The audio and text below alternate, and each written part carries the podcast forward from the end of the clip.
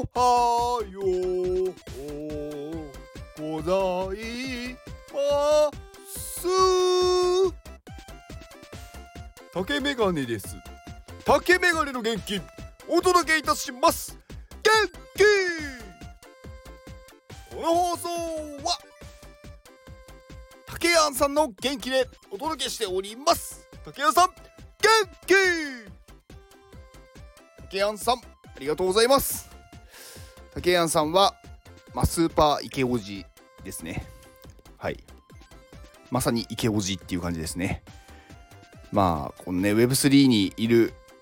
だけでもすごいのにそう最近ね最近ねっていうかちょっと前でしたけどあのオーディナルズってああるじゃないですか。あのビットコインの NFT あちらにもねもうね早早くから参入していてそちらのなんかねあのいろんなこうものをね購入してたりとかする。何にでもこうなんだろうすごい速さで飛びつくスーパーイケオジです。はい。まあ御年70いくつではい。キャンプ場を、まあ、富士山のねすぐ近くのキャンプ場を運営しながら、えー、Web3 に入ってメタバースに入って、えー、オーディナルズもされている。はい。そういうスーパーイケオジです。はい。いや結構やばいっすよねこの人ではい。なんか自分で私ねこの人のことを調べながら話してますけど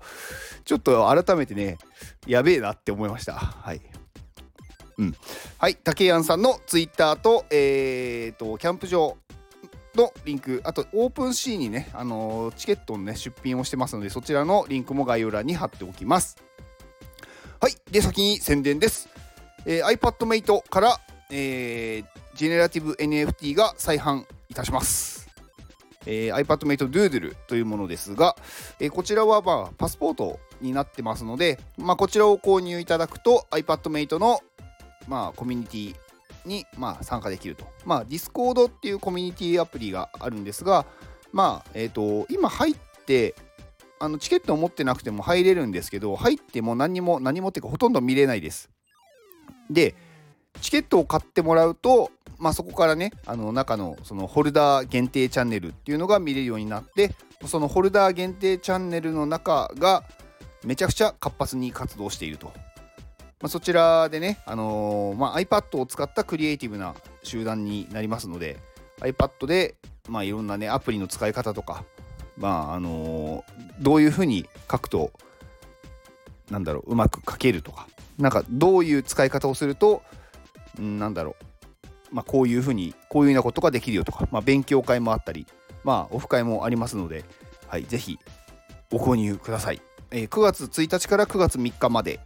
の3日間限定で販売となります。で購入いただいたお金というか購入いただいたその資金は、えー、東京に寺子屋を出すっていうね、はい、東京寺子屋の、えー、開店資金に充てさせていただきます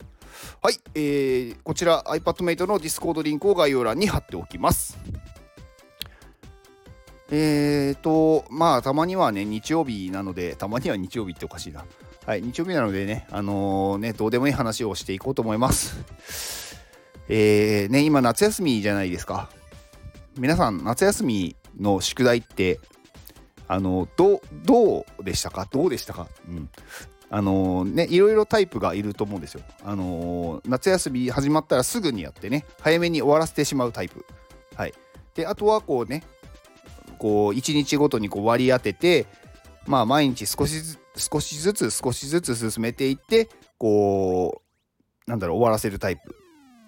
であとはまあこれ一番多いんだと思うんですけどまあ終わりのねギリギリになってねあのもう最終日とか最終日の前日とかになって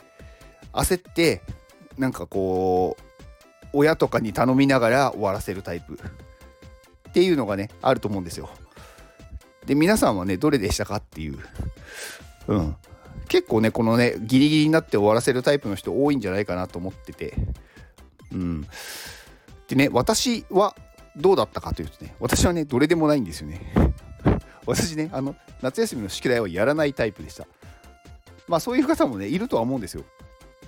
あのまあ、そもそも宿題って私ね小学校の時とかからそうなんですけどなんかなんでやんなきゃいけないのか分かんなくてあのしょ宿題ってまあ復習するものというかうーんなんか覚えてないからもう一回やって覚え直すものじゃないですか。でもね別に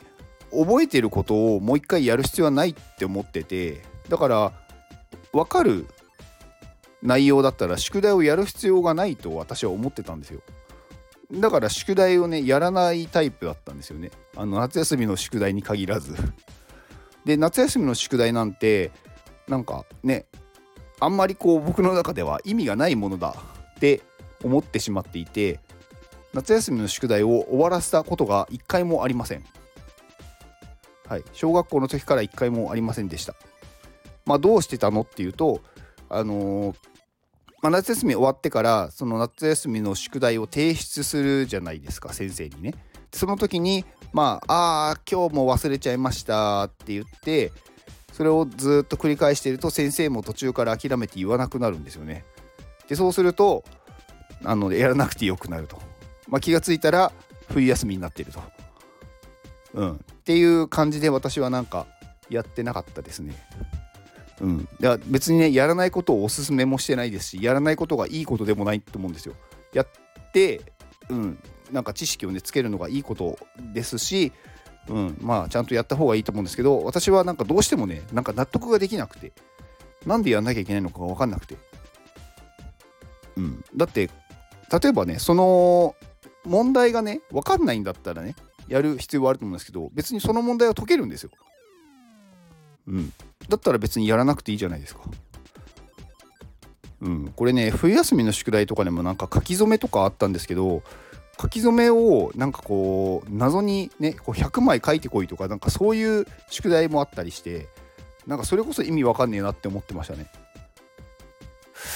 まあそんなねなんかどうでもいい話です。はい。まあ皆さんはねあの夏休みの宿題をねあのちゃんとやってるあのー、ね秀才の方も多いと思うので、はい、夏休みの宿題。まあ今ねお子さんいる方とかはねちょうど、まあ、夏休み真っ盛りだと思うので、まあ、どうされてるのか。まあその方それぞれのなんかこう考え方とかあると思うので、うん、別に夏休みの宿題は、うん、先に終わらせちゃおうっていう人もいれば、まあ、ギリギリに、まあ、やるタイプもいますしまあいろいろいると思うんですけどまあその家庭の家庭のね方針に、うん、お任せしますが夏休みはね私ね遊ぶものだと思っているのではい。まあお子様にねあのー、ぜひね思う存分遊ばせてあげてください。はい。以上です。ではこの放送を聞いてくれたあなたに幸せが訪れますように。行動の後にあるのは成功や失敗ではなく結果です。だから安心して行動しましょう。あなたが行動できるように元気をお届けいたします。元気！